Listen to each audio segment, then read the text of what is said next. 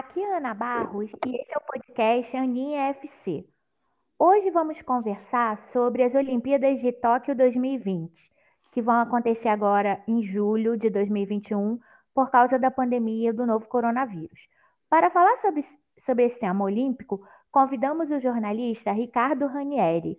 Ricardo trabalha na web rádio Rede Nacional de Notícias e na rádio 1150M no programa DNA Esportivo.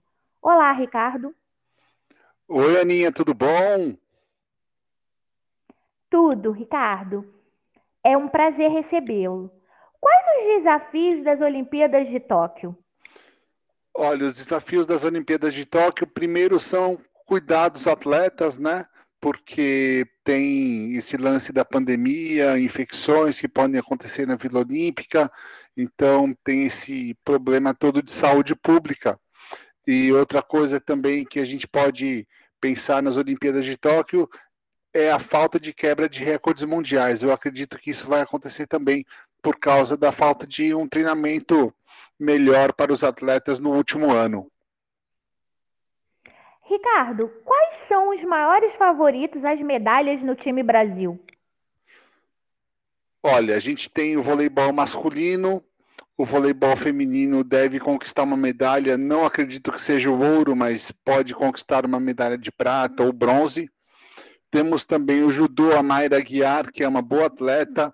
Temos o, no boxe a Bia Ferreira e talvez uma outra chance de medalha também. Bia Ferreira conquista a medalha de ouro, talvez. Temos o futebol masculino também, que é sempre grande candidato, o futebol feminino, enfim temos em média uma expectativa de 20 a 21 medalhas. E, e, nas modalidades skate e surf que estão estreando nos Jogos, nós temos chances?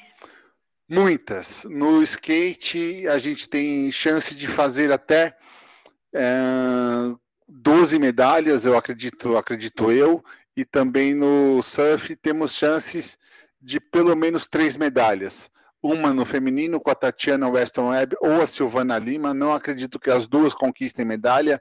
E no masculino, sim, o Ítalo Ferreira e o Gabriel Medina têm chance de fazer ouro e prata. Aí pode ser qualquer um deles. O atletismo sempre traz medalhas para o Brasil. Você aposta em algum nome? Alguém que possa se destacar, conquistar medalha? Ou uma zebra? Alguém que ninguém esteja esperando? Como foi o caso, né? Do Thiago Braz, que ganhou a medalha de ouro no Rio 2016?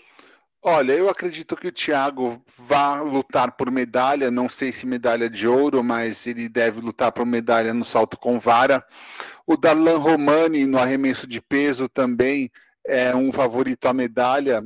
Ouro é muito complicado falar, mas ele pode conquistar a medalha de ouro sim, é, pode conquistar uma medalha.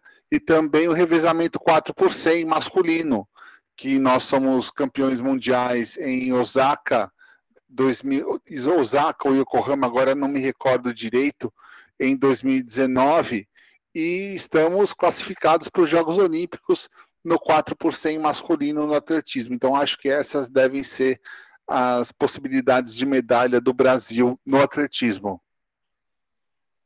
Alguma modalidade que o Brasil não seja favorito ou esteja entre os favoritos que você possa indicar que vá surpreender? Não. Eu o acho Brasil que não. Vai... O Brasil vai superar Rio 2016 no quesito maior número de medalhas? Olha, Aninha, eu acho que vai pelo menos igualar, chegar a 20, 21 medalhas, talvez porque no Rio 2016 a gente teve uma coisa que não teve em Tóquio. Nós fomos classificados para todas as modalidades, como, eu, como éramos equipe da casa, né? Éramos quem estava sediando as Olimpíadas tem esse direito. Mas eu acredito que a gente deve chegar a 20, 21 medalhas, que é uma quantidade para o Brasil muito boa. Puxa, Ricardo, eu queria muito te agradecer você foi uma indicação do Márcio Donizete, que é um grande amigo. Prometo que eu vou escutar o seu programa na Rádio 1150M, na web rádio Rede Nacional de Notícias. E com as suas perspectivas, eu estou confiante de que o Brasil pode se igualar a Rio 2016 ou até superar. Eu também estou bem confiante e tem um nome aqui que nós não falamos, a canoagem, o Isaquias Queiroz. Esse sim. com certeza vai trazer alguma medalha para o Brasil, sim, Aninha. É uma das minhas torcidas individuais, Ricardo. Estou torcendo pelo Isaquias, pela Raíssa Leal do skate, a fadinha, e pelo uh, Thiago Braz. Você não falou da ginástica, né? A ginástica costuma trazer medalhas. Sim, a ginástica masculina pode trazer medalhas, sim, principalmente com o Arthur Nori na barra fixa e talvez no solo também, e como o Arthur Zanetti, que vai disputar, me parece, só a prova das argolas, mas eles têm grandes chances de medalha, sim. Puxa, Ricardo, eu queria realmente muito te agradecer, agradecer sua disponibilidade, atenção e até o próximo podcast. Muito obrigado a você e estamos sempre à disposição quando for necessário. Muito obrigado. Obrigada. Até. Até. Tchau, tchau.